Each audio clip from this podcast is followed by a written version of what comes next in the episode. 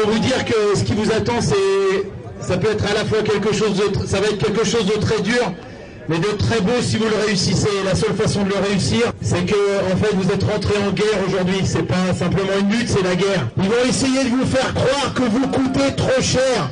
On vous explique que si vous êtes dehors, c'est à cause du coût du travail. Quelle belle blague! Depuis quand les ouvriers coûtent de l'argent au patron? Protégez le climat et pas le capital! Protégez le climat et pas le capital! Protégez le climat et pas le capital! Protégez le climat et pas le capital! Le problème, c'est qu'on a une politique qui est décalée sur ce qu'est la société réelle, quoi. Et, enfin, la société de la rue, la société du quartier, la société de la ville. Ouais, c'est sûr, j'ai fait passer des gens, mais moi, je m'en fous leur loi. Enfin, c'est pas que je m'en fous leur loi, c'est que je vais pas demander les papiers aux gens de savoir s'ils ont leurs papiers, ils ont pas leurs papiers. Si la loi, c'est ça, ben, il faut changer les lois, puis c'est tout, quoi. Allez, bonsoir, c'est Les Régors. Chaque semaine sur les Colliers de Montpellier, Canal Sud à Toulouse et Radio Primitive sur Reims, sous cette émission réalisée. Les Régors, une parole anarchiste communiste.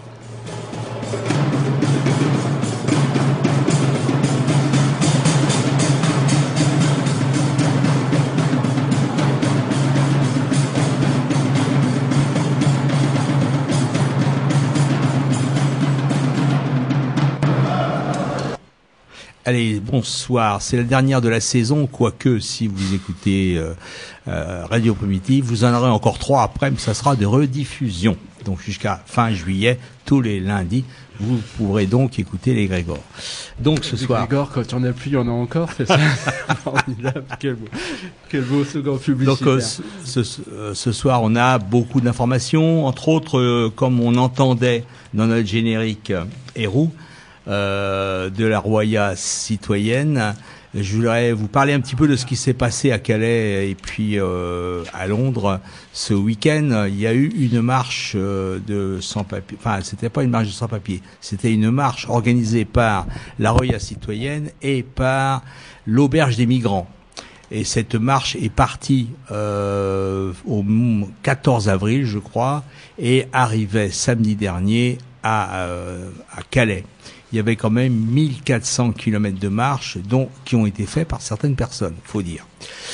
Au départ, il n'y avait pas de sans-papiers, il n'y avait que des solidaires, sauf que la situation a changé quand la marche est arrivée à Paris. C'est ainsi que le CSP 75, le Comité des sans-papiers de Paris, s'est joint à cette marche et en a même pris la tête. Normalement, c'est logique, c'est les premiers concernés. Quand ils sont arrivés à Calais, ils devaient passer un quart. Le quart devait passer donc de Calais en Angleterre. Les démarches avaient été faites, tout avait été signé, etc. Et 25 sans-papiers ont décidé de monter dans le quart et prendre la place de gens qui étaient solidaires. Les solidaires ont laissé leur place sans problème et ils avaient prévenu tout de même qu'il y avait des gros risques d'arrestation, mais les sans-papiers savaient très bien ce qu'ils faisaient et ont pris conscience de c'était pour eux important politiquement d'affirmer le fait d'aller en Angleterre. Alors bien sûr, ils ont été arrêtés, sans doute. Hein, les 25 ont donc été arrêtés. Alors qu'est-ce qui s'est passé depuis? Il s'est passé une mobilisation puisqu'il y a eu une manifestation devant le CRA de Coquelles. Le CRA, c'est le centre de rétention administrative de Coquelles. Coquelles, c'est à côté de Boulogne-sur-Mer, donc c'est à côté, non, c'est à côté de Calais. De Calais. C'est à moins de 10 km. C'est à moins de 10 km de Calais, oui. C'est entre Calais et puis Boulogne. Donc, ce qui fait que les personnes en question ont, pour certains d'entre elles ont été libérées. D'après ce que l'on sait, 3 avaient des documents sur les 25. 2 étaient en demande d'asile en cours. 1 avait un titre de séjour. Ils ont donc été relâchés tout de suite. 10 ont été relâchés dans l'après-midi. Donc, c'était bien parti. Par contre, 7 ont été relâchés avec une OQTF qui, OQTF, obligation de quitter le territoire français.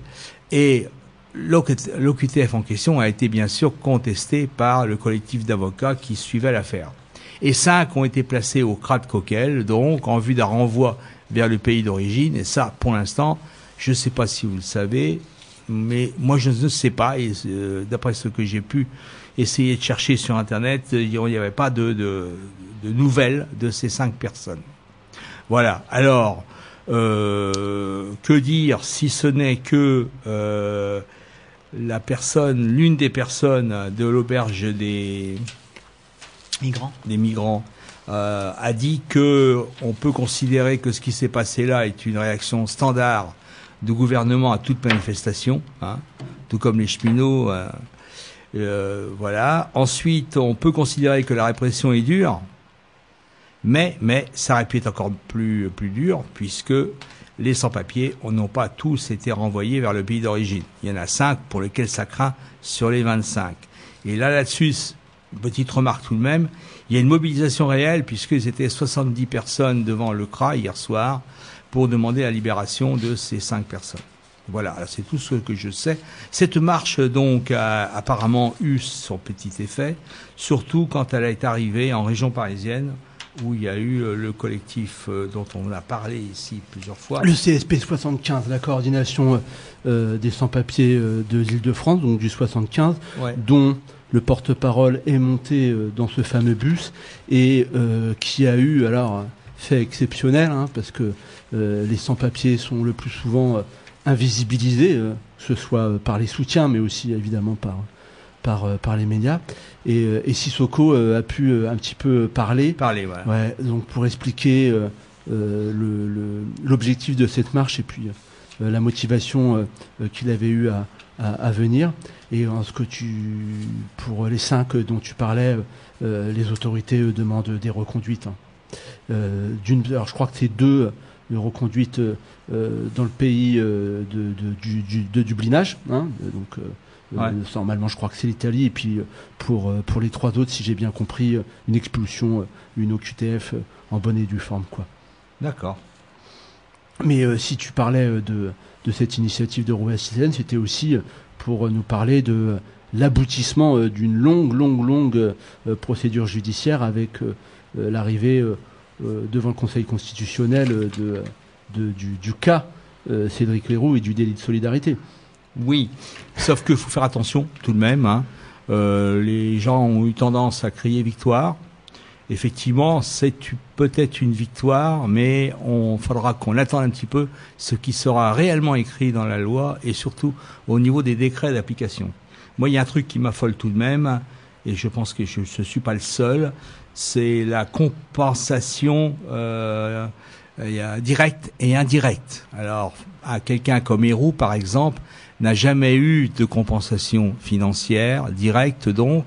Par contre, au niveau de sa condamnation, l'une de ses condamnations, compensation indirecte, il lui avait été dit par le juge, et ça avait été même écrit dans ses attendus de son jugement, que c'était lié au fait qu'il défendait une idéologie de libre circulation des sans-papiers qui était contraire, et de liberté de circulation et d'installation, qui était contraire à la loi française, et là, étant donné qu'il défendait ça, c'était donc une compensation indirecte quand il aidait des sans-papiers. Alors, je n'ai pas lu complètement, je l'ai chez moi, mais je n'ai pas eu le temps de lire complètement ce que disait le Conseil constitutionnel, parce qu'en fait, ce qui était mis en cause, ce que Hirou et son collègue contestaient, c'était cette aide directe et indirecte. Ouais. Et donc, théoriquement, devait disparaître cette idée d'indirect. Donc, on verra. Non. Le Conseil, il a rappelé que c'était pas un délit si on aidait quelqu'un, on filait à bouffer sans compensation directe. Par contre, il a rappelé que c'était un délit d'aider, direct ou indirect avec compensation, à franchir une frontière. Oui. Alors, attention. Et la compensation, elle n'a pas été définie. Et ce qui était reproché aux gens de la Roya Citoyenne et aux gens qui étaient là, c'est pas d'avoir une compensation, c'était d'être des militants, tu l'as dit, politiques. Et donc il y avait pas, ils agitaient pas dans le cadre dite de la fraternité désintéressée. C'est ça. Donc voilà, là-dessus, le Conseil, il a juste fait respecter la loi, mais je pense qu'il se fait aussi dans des conditions spécifiques. Je crois qu'il est bien dit dans le texte, peut-être qu'on coupe un peu les cheveux trop en quatre.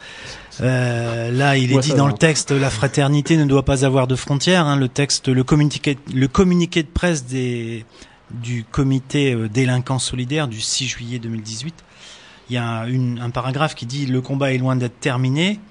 Le législateur doit maintenant se remettre à l'ouvrage et c'est bien le sens de l'effet différé que le Conseil constitutionnel a donné à l'abrogation partielle de la loi. » Évidemment, c'est une abrogation partielle. Et alors que le projet de loi sur l'assise de l'immigration est en débat, des amendements adoptés à l'Assemblée ne suffiront pas à mettre la loi française en conformité avec ces nouvelles exigences constitutionnelles. Évidemment, on est loin encore du compte, mais ça, plus la marche, il faut espérer que désormais, il y a une mobilisation qui va aller grandissante pour... Parce que ça, quand même, ça remue, pas seulement au niveau français, ça remue au niveau international, plutôt dans le bon sens. Il faut que ça s'accentue, évidemment. Mais c'est sûr que...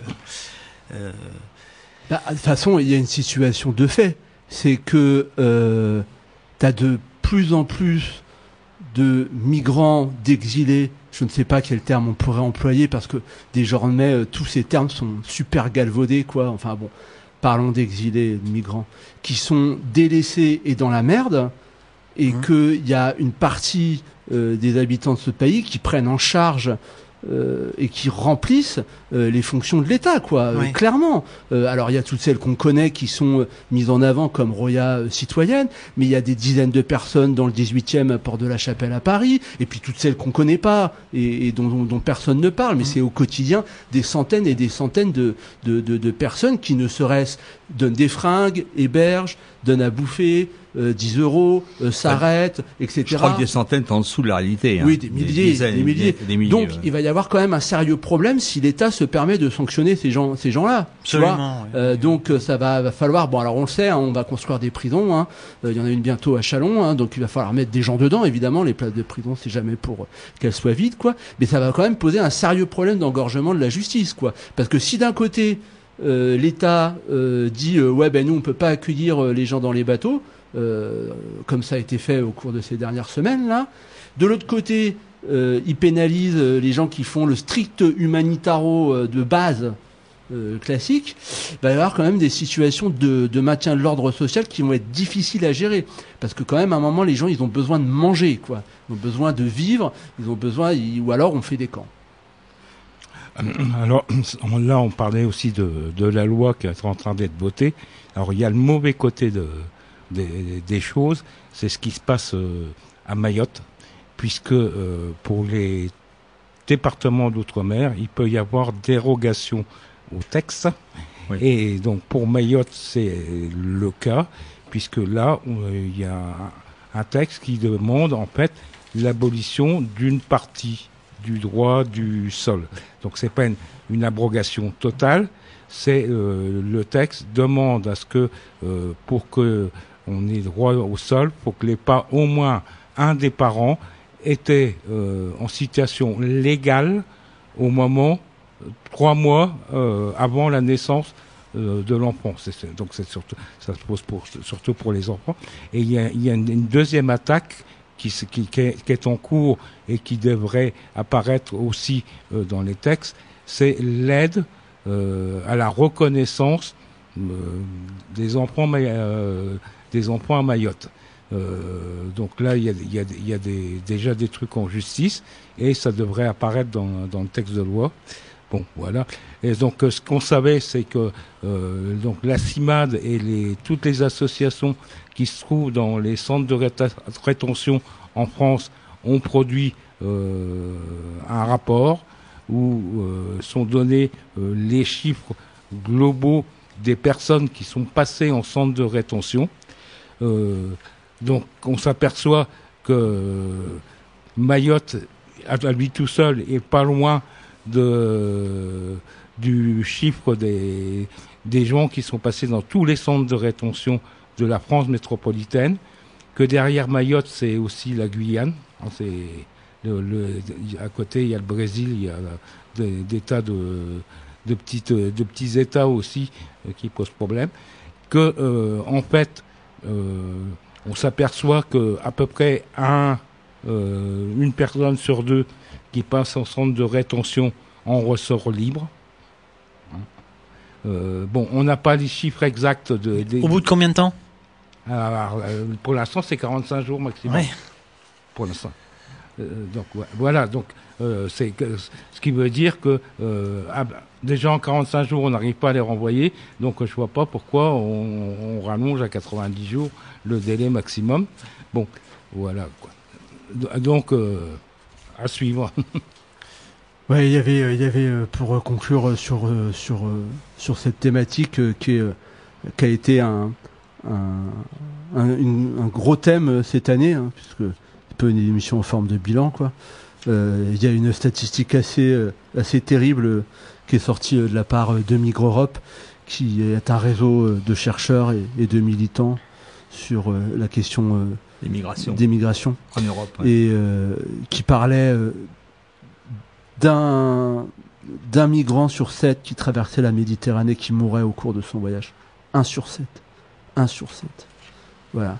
Donc on imagine ce que ça peut vouloir dire pour les milliers et les milliers de personnes, quoi, là, cette Méditerranée est en train de devenir un cimetière terrible et certainement qu'un jour, quand on en aura fini avec ce monde de merde, il y a des gens quand même qui devront répondre de quelques-uns de leurs comportements, parce que là, il y a vraiment une situation d'urgence et quand on voit à quel point on nous monte un bateau et un spectacle sur des sauvetages de 14 enfants dans une grotte inondée en Thaïlande, c'est ouais. Très bien, hein, sauvons les enfants, hein, pas de problème, mais sauvons tous les enfants, quoi, parce que pour 14 qui passent à la télé, il y en a des centaines qui meurent chaque année dans la Méditerranée, et il y a carrément des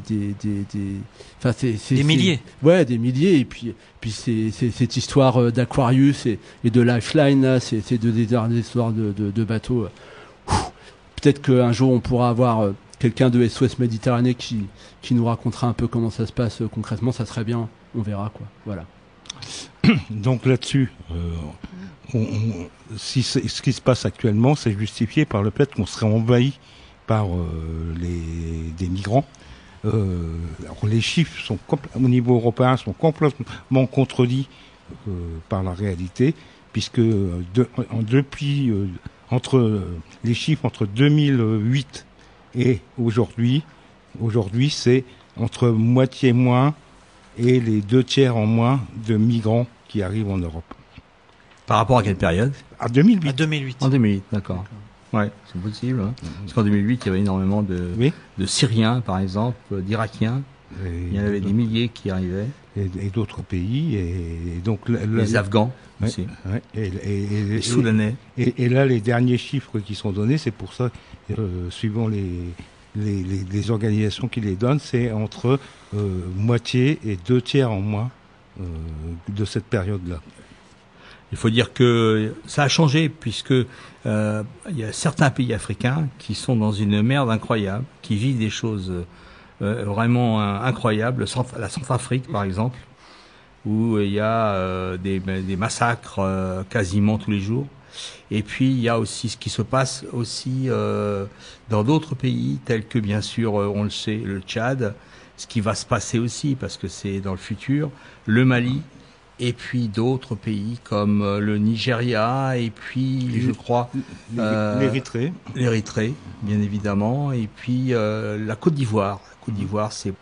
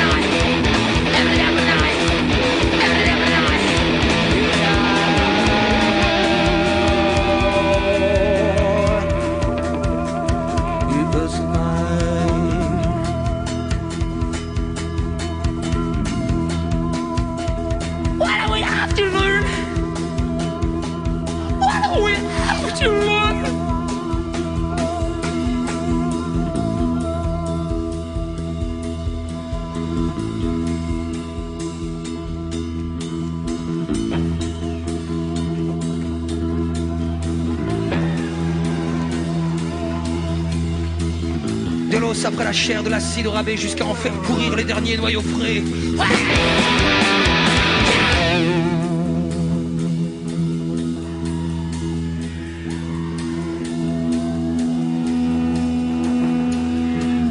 Qui recréera la base, qui reconstruira le pont, qui saura déchirer le ciment sous les plaines.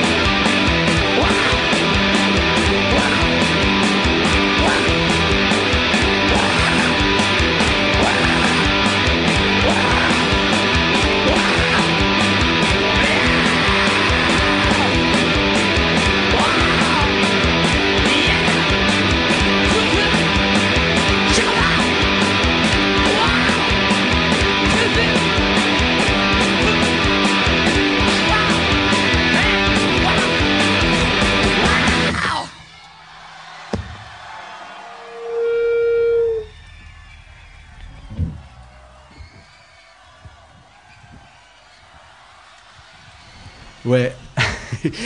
Alors, on avait dit qu'on essayait de faire le bilan.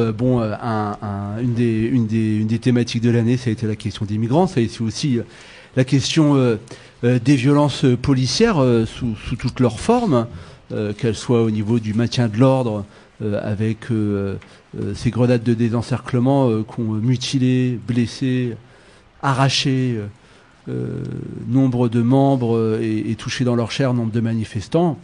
Je pense évidemment à Robin, mais à tous ceux dont on n'a pas les noms et qui sont passés comme ça. Et donc moi j'aurais voulu vous parler de ce qui s'est passé à Nantes depuis une semaine, mais bon, ça nécessitait d'avoir des informations précises et comment dire, pour pas raconter de bêtises, quoi. Mais en tant que bon scientifique, j'ai essayé d'agir par comparaison et donc de comprendre un petit peu qu'est-ce qui se passait quand y avait des véhicules de police qui fonçaient sur des véhicules, pardon, qui fonçaient sur des policiers. Et qu'est-ce que ça pouvait donner? Alors l'assassinat donc de Baboubacar, l'assassinat de Jérôme Larose, le paysan anciennement de la Confédération paysanne, l'année dernière, oui, qui rappelons-le avait été traqué par les gendarmes parce qu'il refusait, il était entré dans des contrôles, entre autres, vétérinaires, il avait une démarche sanitaire, il avait une démarche par rapport à son travail où il a été mis sous pression et donc faudra faire une émission aussi là-dessus. Enfin bon, voilà, juste pour vous dire que visiblement il y a quand même deux gros poids et deux grosses mesures, puisque je vais vous raconter une petite anecdote qui s'est passée le 23 avril en Seine-et-Marne, dans un petit village, c'est pas gros, c'est Chailly-en-Brie, c'est près de Coulommiers pour ceux qui ont des envies de géographie. Il y a 1500 habitants et là il y a du gros bordel. Il est 20h. Et il y a une énorme course-poursuite entre une voiture qui contient un homme et une jeune fille, visiblement complètement terrorisée, cette jeune fille, et un véhicule de police. Le véhicule civil, banalisé, a une conduite très très approximative et roule à très très vive allure. Et finalement... les forces de l'ordre ont accroché ce véhicule parce qu'ils ont été prévenus par la mère de la jeune fille en disant il y a mon mari qui vient de récupérer ma fille, il est complètement bourré, il m'a menacé avec son arme et il vient de se sauver, je sais pas où il est, je suis très très inquiète, quoi. Et donc se voyant intimer l'ordre de s'arrêter, l'homme de 48 ans au volant se tire, provoque et engage une course-poursuite. Et finalement, les policiers vont réussir à le coincer, vont descendre de leur véhicule. Et à ce moment-là, le conducteur de la voiture va foncer sur eux. Puis, donc, les flics vont réussir à éviter le véhicule qui roule à vive allure en leur direction. Puis, finalement, le véhicule s'arrête. Alors, les flics arrivent, braquent évidemment l'individu dans la bagnole et lui demandent de descendre. Et là, le mec ouvre la porte et dit « Non, non, je descends pas, je suis de la maison. » Et les flics disent « C'est ça, t'as raison. En tous les cas, la gamine, elle sort. La gamine était terrorisée. Et tu descends et tu mets les mains sur la tête, sinon ça va barder. » Et là, le flic sort, se met debout, sort son arme, la pose sur le capot et sort sa plaque et dit « Celui qui va avoir des problèmes, c'est toi. » Puisque, en fait, ils se rendent compte, en prenant la plaque, en saisissant la plaque, qu'ils sont tout simplement en face du major exceptionnel, c'est pas son nom, hein, c'est le numéro de son grade, de la BAC de Clichy-sous-Bois. Yeah. Donc le commandant de la BAC de Clichy-sous-Bois, wow, qui est complètement bourré et qui leur dit « Ouais, ouais, c'est bon, là, les plantons, là, les PD, là, en uniforme, on se calme, tu me laisses gérer mes problèmes moi-même. » Voilà. Donc, les types sont un peu... tensés. Voilà, ils savent pas trop quoi faire. Finalement, y en a un qui va lui dire « On va la jouer tranquille, on te menotte, t'es if, tu peux pas repartir, et on va t'emmener au cellule de dégrisement. » Voilà, voilà, voilà. Et alors, est-ce qu'il y avait eu un instinct qui faisait que les flics avaient reconnu l'un des leurs et qu'ils n'ont pas tiré, hein? Est-ce qu'il y a une espèce de communication intra-flic? Mais il y a quand même le plus beau, c'est que cet individu est passé en justice, hein, pour refus d'entopérer et conduite en état d'ivresse. C'est tout. C'est ouais, tout. C'est ouais, tout. Et attends, c'est tout, mais c'est pas tout. C'est tout parce que c'est quoi? C'est 4 mois de prison avec sursis et 0 jours d'interdiction de pratiquer. 0 jours.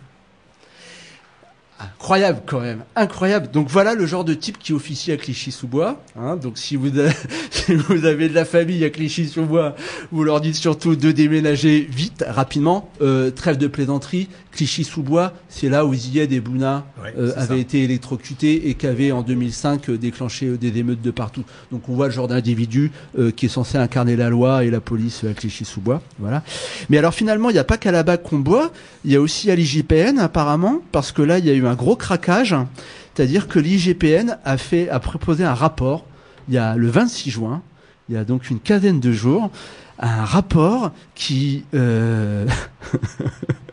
dévoile le nombre de tués et de blessés lors d'une action policière au cours de l'année écoulée. C'est ça, c'est nouveau. C'est inédit. Non mais c'était prévu, j'en avais parlé. Ah oui, ah, d'accord. Ben alors peut-être qu'on peut dire qu'il y a des conditions hein, aussi. Hein. C'est que bon, le rapport s'arrête au mois de mai, hein, donc prend pas en compte ce qui s'est passé. Et puis c'est aussi la dernière année hein, de la présidente et de la commandante de l'IGPN, donc elle a plus rien à perdre. Elle y va, elle se lâche. Et puis bon, ce rapport, moi je l'ai consulté, ça c'est bon, c'est pas non plus. Énorme, mais c'est quand même assez terrible, puisque au cours de l'année écoulée, les forces de l'ordre ont tué 14 personnes, fait une centaine de blessés, avec plus de 8 jours d'incapacité de travail. Et pour les 2 tiers d'entre elles, hein, donc 70 personnes, 70 blessés, l'ITT était supérieur à 29 jours de travail. Donc on parle d'interruption totale de travail. Hein. C'est temporaire, mais c'est total. Ça veut dire qu'on peut pas aller bosser, quoi. 29 jours, 1 mois hein, d'hospitalisation. C'est assez énorme.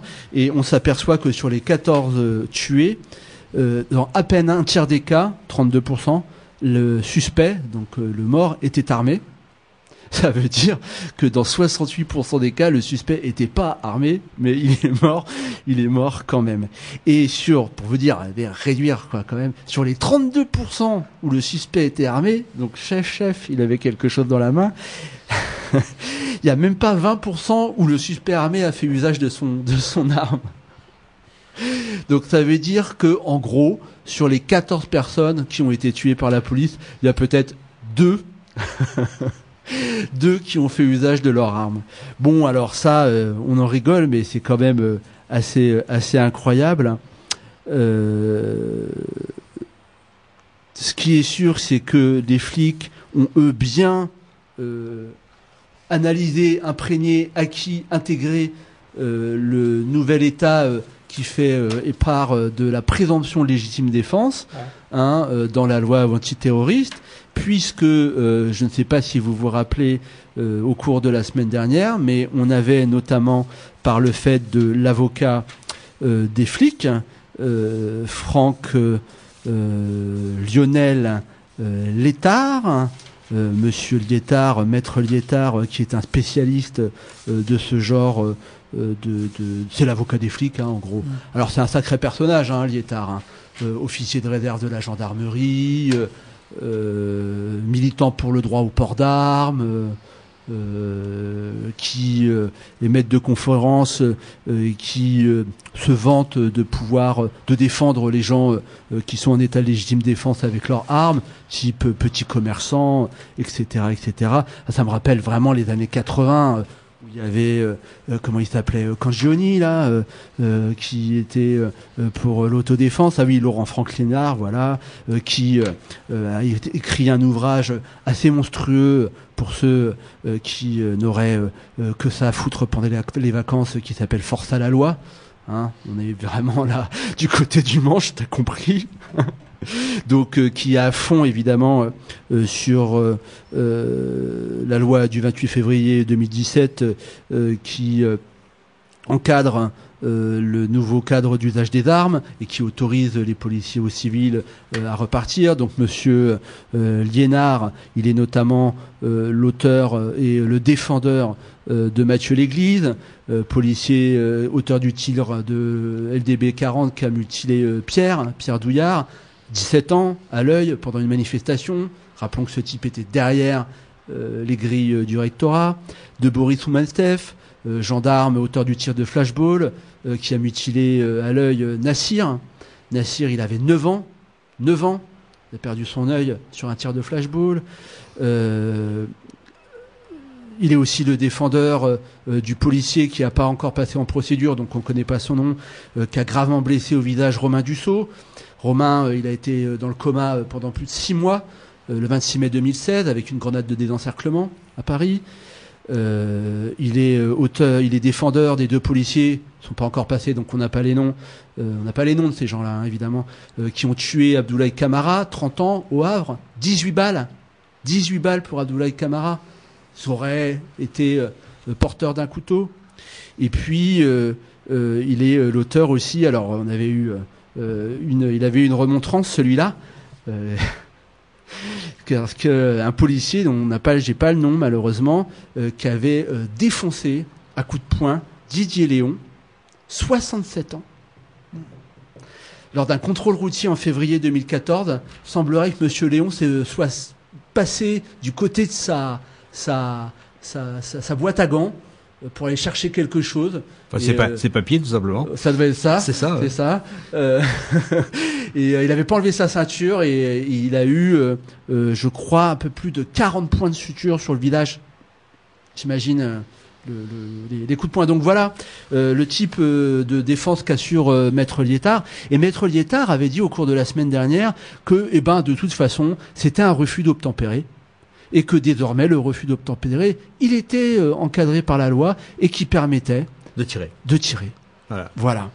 Voilà ce qu'on a maintenant d'aujourd'hui dans la loi. Et alors, le refus d'obtempérer, il est à la libre disposition du policier, quoi. Bien sûr.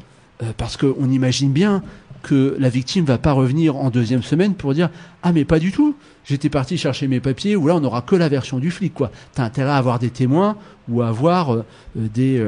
des collègues particulièrement détestables, c'est-à-dire qui jouent pas la solidarité, quoi.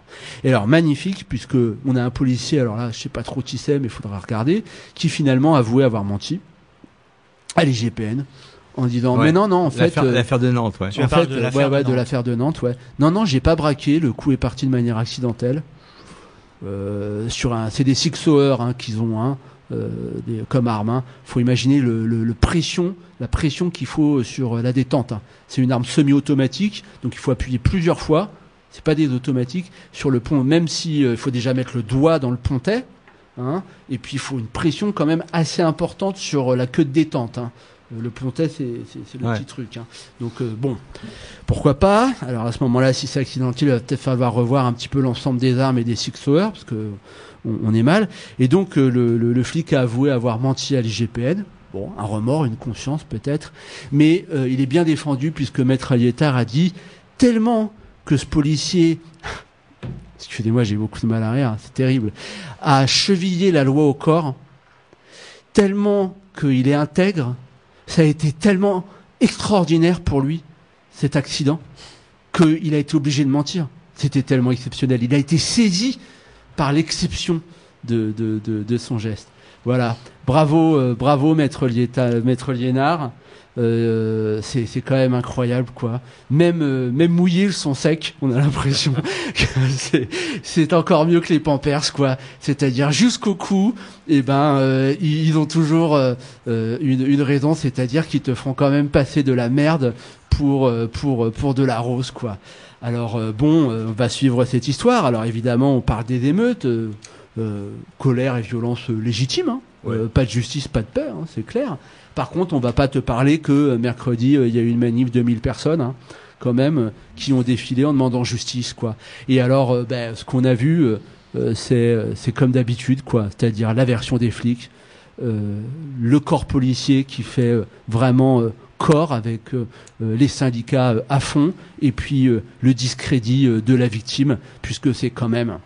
Quelqu'un qui était connu du service de police. Eh ouais, un salopard qui avait un mandat d'arrêt. Hein. Alors bon, écoutez, il va falloir à un moment être clair hein, dans ce pays. Hein. Si la peine de mort, elle existe, elle est revenue, faut nous le dire, qu'au moins on joue à armes égales. Que en tous les cas, on sache que peut-être que c'est aussi pour ça que les gens veulent pas s'arrêter. Parce que quand on est entre les mains de la police, visiblement, on risque gros et on risque de plus en plus. Voilà. Donc peut-être qu'on n'a pas envie de se faire arrêter par la police, même quand on a des mandats d'arrêt. Et en tous les cas, la peine de mort, normalement, elle n'existe plus dans ce pays. En tous les cas, à ma connaissance, elle n'était pas en cours pour des deals de shit, quoi. Donc quand on a 22 ans et qu'on se fait tuer par la police, il faut pas après avoir, de regrets et d'étonnement que si on est dans des conséquences un petit peu plus hard. On laisse pas faire, quoi. C'est-à-dire que moi je dis que c'est la police qui crée sa propre violence. C'est-à-dire que quand tu te fais tuer sur des trucs de shit comme ça, quand tu vas faire un braquage ou un cambriolage et que tu vas avoir des hommes qui vont... la violence en retour, elle est conditionnée et dimensionnée à la violence que tu reçois, quoi. T'es en voiture, tu te fais contrôler, tu risques de finir avec une balle dans la tête. Mais évidemment que les flics vont se faire tirer dessus. Et évidemment que ça va être des kalachnikovs et ça va être de plus gros. Parce que les délinquants ou les gens qui passent par la délinquance, c'est pas des kamikazes, quoi. Ils ont aussi envie de vivre, ils ont envie de s'en sortir, quoi. Voilà. Bon, de toute façon, visiblement, là, on a quand même encore un cas qui est exemplaire. Peut-être qu'il ira encore dans des années et des années devant la justice, mais on suivra ça. C'est sûr. Il y a un appel à témoins ce soir qui a été lancé par l'avocat de la famille. Je sais pas qui est-il, tu connais l'avocat? Je ne connais pas, mais je me souviens plus. Bon, en tous les cas, ce qu'il faut, c'est que collectivement, il y ait des témoignages qui soient dits pour pouvoir mettre en confiance et la famille et l'avocat et que ça soit assumé collectivement, quoi. Et de toute façon, quoi que ce soit, quoi qu'on a fait, il n'est pas normal de mourir à 22 ans lors d'un contrôle policier. Point, ça, c'est quelque chose qui doit être rappelé, quoi. C'est-à-dire, que vaut la vie d'un jeune pour un syndicaliste policier? Ouais, mais bon, c'était une arme par destination. À aucun moment, on a entendu des types de dire « Mais c'est terrible de mourir à 22 ans ». Complètement, oui. Ces gens-là, ils n'aiment pas la vie. Ouais. Ou alors, ça veut dire qu'il y a des vies qui valent rien, quoi. Que pour eux, on est des chiens, quoi. Et que c'est normal de mourir à 22 ans au volant d'une bagnole, quoi.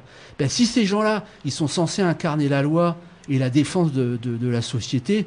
Oh, mon Dieu, quelle horreur, quelle société, il faut vite en dessaisir, vous inquiétez pas, nous on va s'en occuper de défendre la société et la vie et les valeurs, ça on sait faire quoi. Mais il faut vraiment pas laisser ces gens-là s'occuper de défendre la loi quoi. En tout cas, si on met ça en perspective avec l'histoire que tu as racontée avant, c'est-à-dire ce chef des BAC, major exceptionnel, c'est saisissant quand même, c'est vraiment ahurissant. Effectivement. Alors nous aussi, hein, on a nos petites histoires ici. Hein, on avait des majors de BAC. Enfin non, ils n'étaient pas majors à l'époque. Hein. Ils ont fini major qui dilait du shit hein, pour arrondir les fins de mois. Enfin, c'était censé être des infiltrations.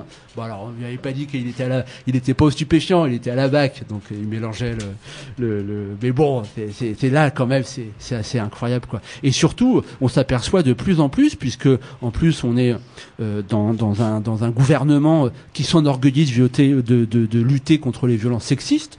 Et pourquoi pas, c'est très bien, même si on peut dire que est-ce que c'est la loi qui modifie les comportements, mais que c'est au cours de cette année, quand on vous a parlé de l'usage des armes des flics, on a beaucoup parlé quand même d'histoires de mecs qui allaient régler leur compte avec leur nana.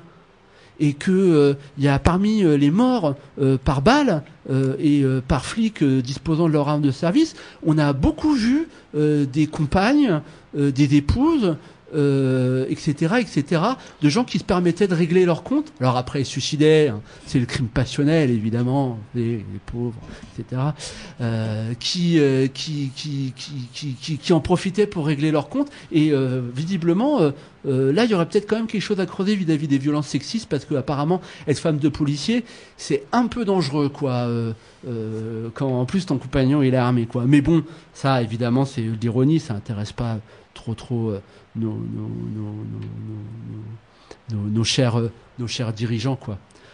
Voilà, bon ça aussi c'était une grosse thématique quand même. Il y a un rendez-vous vachement important, je sais pas quand est-ce qu'on reprendra les émissions de Les Grégores, mais c'est que au mois de septembre, hein, le 3 janvier, il y a un moment important à Bar-le-Duc et à Bure. Oui, il y a des mobilisations importantes par rapport à la nouvelle soi-disant consultation de la population, c'est ça ? C'est ça, à ouais. Ça dont tu fais allusion. Ouais. Un pseudo-débat participatif. Qu'on va boycotter, évidemment, et qu'on va s'empresser de... J'espère que ça va être assez massif et assez d'importance nationale. À ce jour, la coordination Stop Bure, qui est composée du CEDRA, de l'EODRA, et de tout un tas d'autres organisations, a annoncé son intention de ne pas participer à ce débat. Alors là, il y a quand même du chemin qui a été accompli, c'est plutôt pas mal, et d'organiser son propre agenda. Alors évidemment, on ira, on se rendra là-haut, ouais. Et puis à l'automne, normalement, ça va commencer à craindre, puisque il y a les travaux de déboisement de la forêt de Mandre, ce fameux ouais. Bois Lejuc. Ouais. Quoi. Alors, est-ce que les travaux ont été autorisés par la loi, par le tribunal, puisqu'il y avait des dizaines de recours, tu sais pas. Je suis pas à jour là-dessus, non. Je sais que justement l'avocat Ambroselli, qui avait été perquisitionné et mis en garde à vue, devait de nouveau faire un recours récemment. Mais j'ai pas plus d'informations. Alors ouais, en plus, on avait dit qu'il avait été placé en garde à vue. Et vous imaginez ce que ça veut dire ? Ça veut dire que l'Andra, en tant que plaignante dans l'affaire de l'association de malfaiteurs, elle pouvait prendre l'ensemble du travail d'Étienne ouais. Ambroselli, ouais. Alors que lui, il est en des dizaines de procédures, puisqu'il conteste le début des travaux d'une manière générale, et plus particulièrement sur le Bois Lejuc. Et ouais. Que l'Andra aurait pu se servir. Voilà, c'est ça, c'est ça qui est grave, c'est siphonner tout le travail de recherche par rapport à la légalité de l'Andra vis-à-vis du Bois Lejuc, le fait qu'ils outrepassent complètement le droit forestier, le code forestier, parce que aujourd'hui c'est comme si la préfecture et l'Andra avaient pris place sur le code forestier, ils avaient pris le pouvoir sur le code forestier. Et donc Ambroselli, évidemment, il fait partie des avocats ou de l'avocat qui a travaillé beaucoup là-dessus. Et l'Andra risquait de siphonner tout son travail pour pouvoir se défendre, évidemment, bien mieux qu'avec toutes les pièces des plaignants, quoi. Ah, c'est ahurissant. On est dans une situation au niveau international qui est assez exceptionnelle. Et là, je pense qu'il y a un travail à faire aussi, sérieusement, non seulement au niveau de ces procédures exceptionnelles d'inculpation, de perquisition et tout ça, les incarcérations de masse, l'attaque aux avocats, pour finalement tenter de faire passer en toute force un projet qui est complètement ahurissant, qui est, on l'a dit de multiples fois, parce que l'État a siégé, je crois que c'est les députés qui ont siégé et qui ont dit que finalement c'était quand même la moins pire des solutions. Alors qu'il y a eu une dénonciation du parc nucléaire français en disant que ça craignait quand même parce que... il y a eu une commission de travail mixte parlementaire, donc avec des députés et des sénateurs, magiquement présidée par Barbara Pompili, tiens, une ancienne verte, comme quoi, hein, qui aujourd'hui évidemment à La République en marche, hein, elle a trouvé la bonne gamelle, ouais. Et qui a dit oui, comme tu dis, c'est la moins pire. Ouais.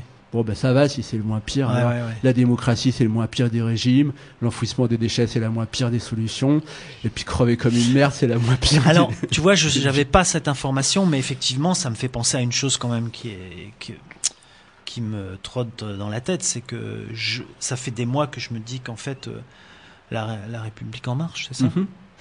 Et finalement, elle occupe le créneau, l'espace politique du PS à une époque, dans les années 80. Et en fait, je me demande s'il y a quelque chose à attendre de ce mouvement politique, en tout cas dans ce domaine-là en particulier. Parce qu'ils ont fait une soi-disant consultation nationale, mais concrètement, on a des décisions comme ça qui entérinent complètement une position. Alors, qui est-ce qui va se mobiliser ?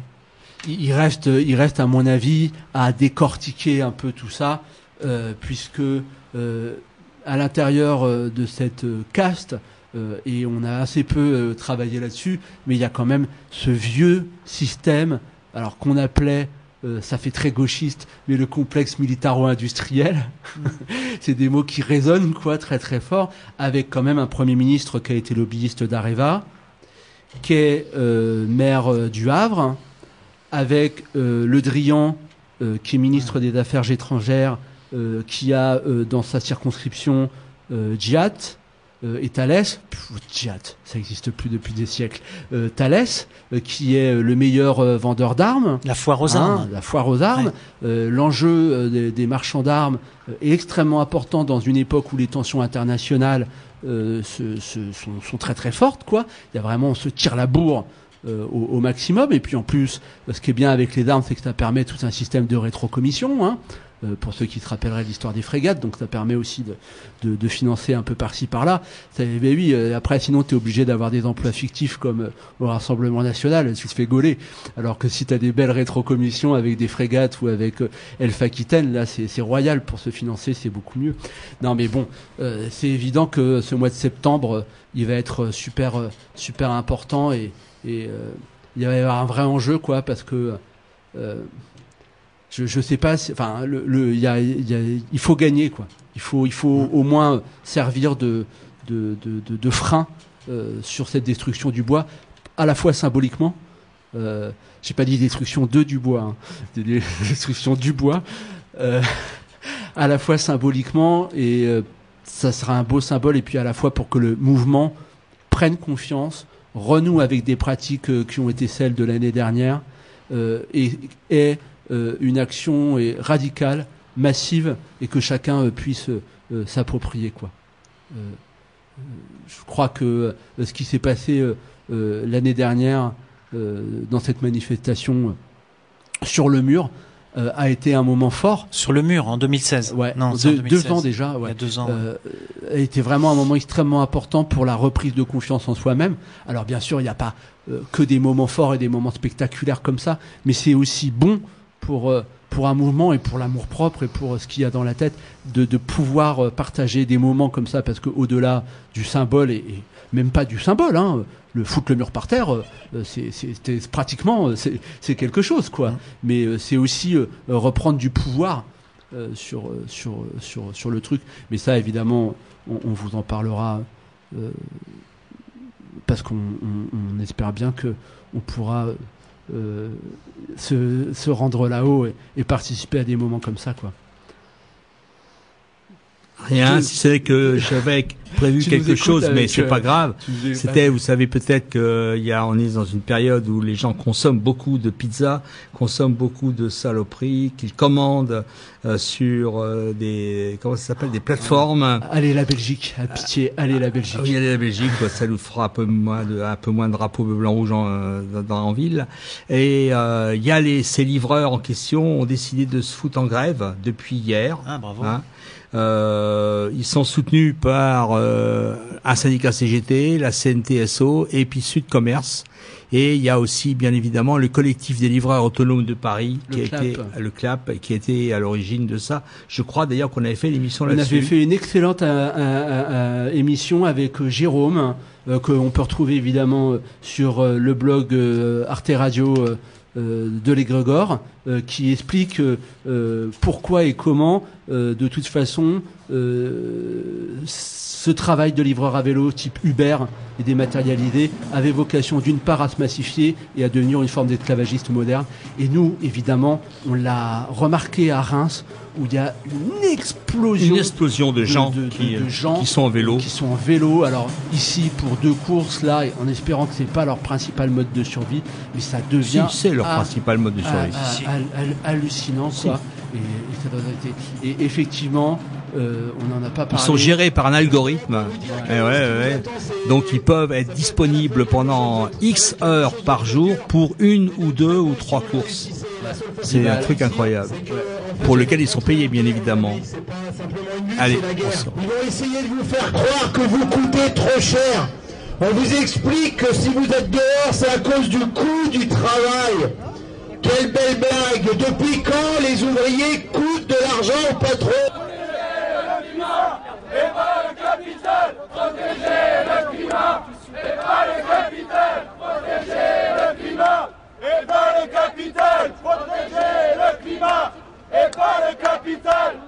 Le problème, c'est qu'on a une politique qui est décalée sur ce qu'est la société réelle, quoi. Et, enfin, la société de la rue, la société du quartier, la société de la ville. Ouais, c'est sûr, j'ai fait passer des gens, mais moi, je m'en fous de leur loi. Enfin, c'est pas que je m'en fous de leur loi, c'est que je vais pas demander les papiers aux gens de savoir s'ils ont leurs papiers, ils ont pas leurs papiers. Si la loi, c'est ça, ben, il faut changer les lois, puis c'est tout, quoi.